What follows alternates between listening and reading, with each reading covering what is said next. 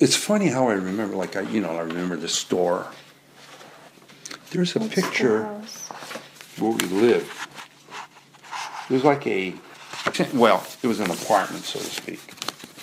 And anyway, um, it was a big building, and they turned that into a motel after we left. I'm Karen Grigsby Bates, and this is a Code Switch podcast extra. During World War II, Japanese Americans on the West Coast, the coast closest to Japan, were rounded up and sent away to what the American government called internment camps. Some 120,000 Japanese Americans were detained for four years. It was a shameful episode in American history, and the people who lived it are dying out. What a lot of people don't know is that some Japanese Americans avoided these camps entirely.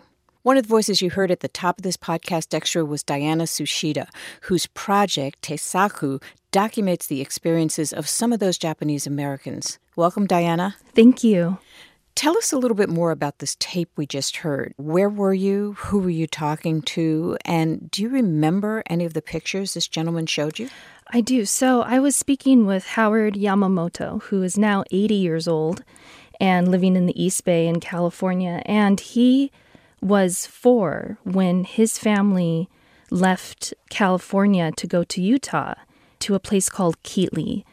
And in Keetley, there was a colony of Japanese Americans who avoided the camps by getting out within the three weeks which they were allowed to leave before there was a freeze order on the West Coast.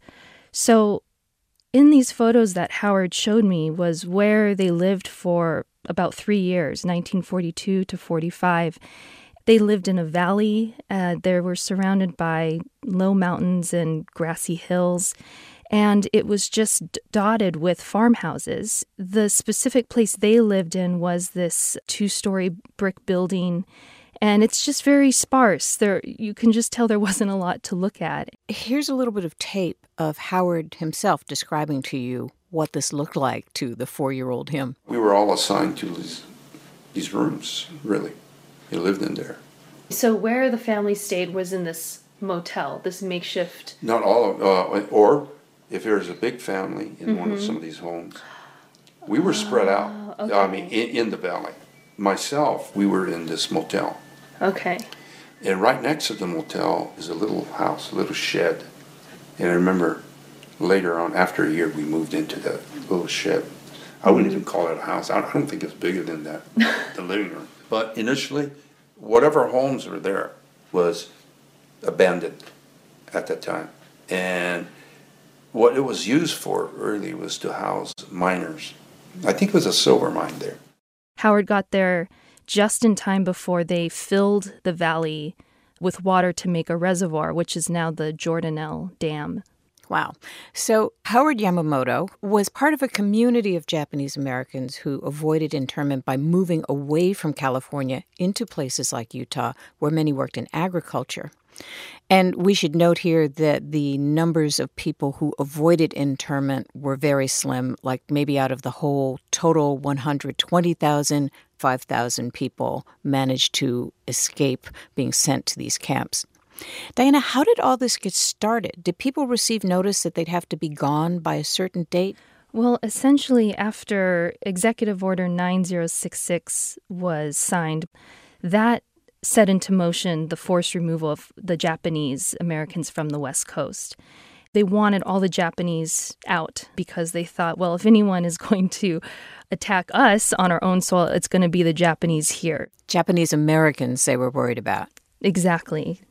So February 19th is when executive order was signed, and they had until March 27th to leave these military zones or to report to assembly centers and um, to get on these buses to be moved. So Howard's family happened to be part of this kind of exodus from California. It was about 130 people that moved to Keetley in Utah. So how did they get from California to Utah? I mean, they didn't go on buses, did they? They didn't. They had kind of a caravan. They took their own cars, some trucks with furniture, but they really could take only what they could carry. So they left before that freeze order at the end of March went into effect and were able to get out in time. I'm imagining this must have taken several days to get from, in their case, California to Keetley, Utah. Did they, and what was the reception? Do you have any idea about that? It did take a, a long time. That's one of the things Howard said was kind of grueling about it. And actually, for his family or his mother specifically, she did not want to stay in any motels along the way. There was so much anti Japanese sentiment and so much unknown as they were traveling through these small towns. She was scared. And so they actually just packed as much food as they could to carry them over, and then they slept in the car on the way to Utah. I would imagine also they'd be pretty conspicuous as a caravan of Japanese Americans going into some of the whitest parts of the country. That's right. Well, and they were lucky because the town of Keetley and Heber City was aware that the Japanese were coming in. And I think that helped sort of get the community warmed to the idea of uh, seeing more, you know, Japanese faces in their town. Somebody had to set up the whole Keetley arrangement. Who was Fred Wada and where did he figure into this and why Utah? So, Fred Wada was a very successful produce grower and businessman living in Oakland at the time.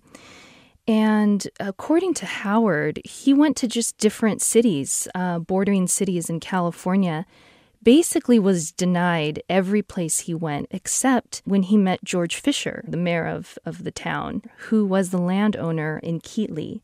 And Fisher wanted to have his land turned into fertile farmland. So he put his own reputation on the line because there initially was a lot of pushback to him and to Fred Wada um, doing this. Did this arrangement was this mutually advantageous? I mean, did Mr. Wada and the rest of the, the people who came with him were they able to make a living off of doing this farming? They did, if if just for to sustain themselves by food. Mr. Wada was advised to set this up as a nonprofit co-op so that basically nobody could really deny that this was going to be advantageous for the community and for uh, the Japanese Americans. So they they sold the produce in the town. A couple of the crops they grew were potatoes, strawberries, carrots, and peas and cabbage. And this was a very patriotic act. They had a sign on top of a shed in the field, and it read "Food for Freedom." And so Mr. Wada wanted this group of people to be seen as super patriots working for America and for the war effort. You also talked with Grace Izuhara, who lived in another farming community out in Clearfield, Utah. We were not welcome in Utah either. Let's listen to her reminiscence. When the hunting season started, there were signs uh, in stores where people could get a hunting license and there was a sign that said, you know, hunting licenses for Japs too. Mm. Wow. And one of the workers on my dad's farm, who was also a good friend, uh, I remember that uh, a bullet hit his boot while he was in the field. And, How scary. Do you remember your parents? Did they ever speak about feeling afraid or even, you know, years no, later? I don't remember their saying anything. So this was not the same experience for Grace that it was for Mr. Wada and his people. The Clearfield was a different kind of community. Did she say how it was for her living in her part of Utah? From what she could remember, it was just much harder because I believe they were brought in by a sugar beet company because that was how they were able to avoid camp. They were seen as working for uh, the war effort. So her parents did that, and it sounded like they were not as warmly welcomed. She remembers being bullied in school. And uh, she was only six at the time, six or seven. And so it seemed to really stay with her. And it was a hardship, but they were lucky because they were able to avoid camp completely. You spoke with Nancy Yamamoto, who is no relation to Howard, but they do have the same last name. Nancy Yamamoto has an example of how that felt early on. Let's hear that tape. I was home for a girls' meeting back home, and I was intending to take the train back to San Francisco Monday morning. Well, they wouldn't allow me to get on the train, they wouldn't sell me a ticket. I think I could still picture him. And I said, Why not? And he says, Your country started a war against us. And I said, That's not my country. Mm-hmm. And I said, I'm an American born Japanese American. And he said, Doesn't make any difference. Can't sell you a ticket. If you want a ticket, go to the a lawyer and uh, have them write up a birth certificate for you. You know, we had to have proof. I think that Nancy's case was the first I had heard of someone asking for a document. And actually, I don't think she got on the train at all, even after she brought her birth certificate. But I think it was more of these verbal exchanges that white people had of their Japanese neighbors or business owners. They taunted them. There was just a very common saying, a Jap is a Jap. And that permeated the sentiment at the time. And I think a lot of people just were so fearful of being invaded and not trusting their fellow Americans. Howard talked with you about that, and specifically about Fred Wada and how he dealt with the discrimination all around him, even as he was organizing and helping to administer this community that he'd helped to found in Keetley. Let's listen to that tape. He was a super patriot. Wada wanted to be seen as super patriot. For the U.S. U.S. So, in that sense, I think the Japanese, there anyway, people kind of grew into it, you know. Into the feeling patriotic. Yeah, that, oh, here they are, you know, working for America and all, you know. Oh, I so see. That, Outside. That negativism slowly dissipated. Mm-hmm. Are there a bunch of things that they ran into, you know, anti-Japanese? I'm sure, but being typical Japanese, they don't talk about it. My father, I remember him taking a job. Uh, I don't know, with the railroad, and uh, yeah, he was turned away a lot. He mentioned a couple of times a lot of discriminatory, you know, remarks hmm. made against him, but he, which is typical Japanese, he, he laugh about it, you know. Tell me why Japanese Americans who lived through World War II, either in the internment camps or elsewhere, didn't talk a whole lot about their experiences. There's a common phrase in Japanese, shikata ga nai, which means it can't be helped. That feeling of you must press on, you have to just keep your head up and keep moving because what can you do about the situation? That's really what pulled a lot of the older Japanese through this. And I think there was a lot of shame and embarrassment that their Americanism and their citizenship wasn't enough to prove that they were not colluding with the Japanese Empire. So that silence is really pervasive, but this younger generation and uh, generation of uh, Howard and my father, who was in camp, they're more willing to speak about it because so many years have passed and we needed to prevent this from ever happening again. You mentioned that your father also lived in one of these camps for a while. Is that why you pursued this project? It is. My father was six at the time when they went into camp. And also, I started this because I didn't know my grandfather. He passed when I was about eight. He was a very fierce resistor inside one of the camps, Tule Lake.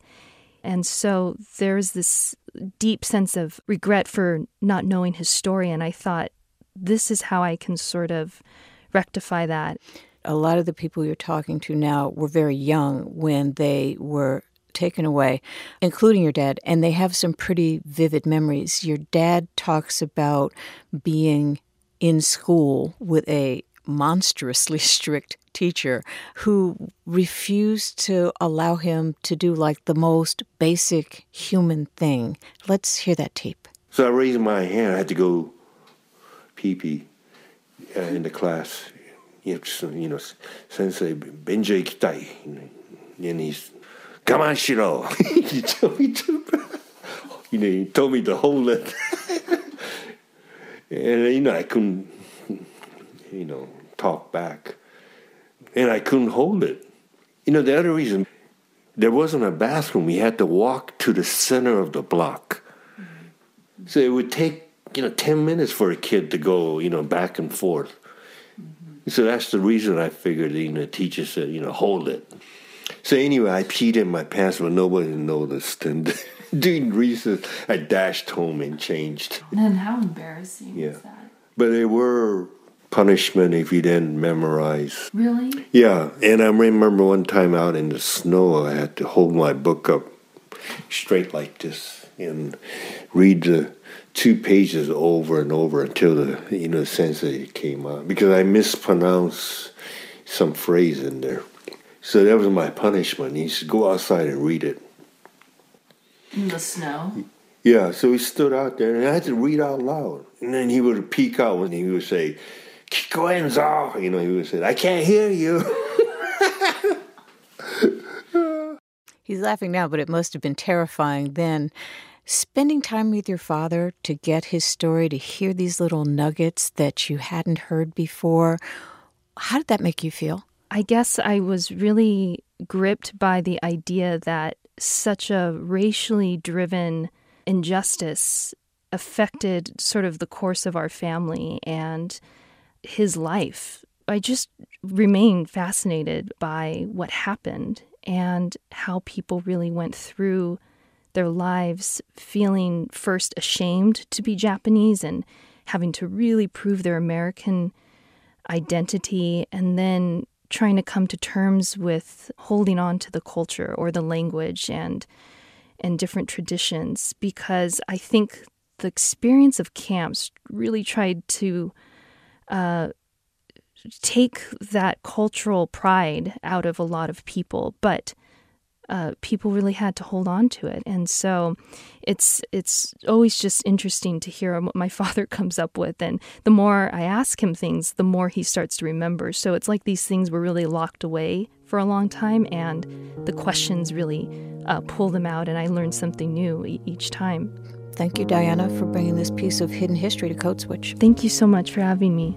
And that's it for this podcast extra. Today's episode was produced by Walter Ray Watson and Maria Paz Gutierrez. A shout out to the Code Switch team, co hosts Shireen Marisol Meraji and Gene Demby, and Adrian Florido, Kat Chow, Leah Donnella, and Sami Yenigun. Our editor is Juleyka Lantigua Williams. Original music is by Ramtin Arablouei. Follow us on Twitter. We're at NPR Code Switch. We want to hear from you. Our email is codeswitch, that's one word, at npr.org. Subscribe to this podcast wherever fine podcasts can be found or streamed. Thanks for listening. I'm Karen Grigsby Bates. Be well.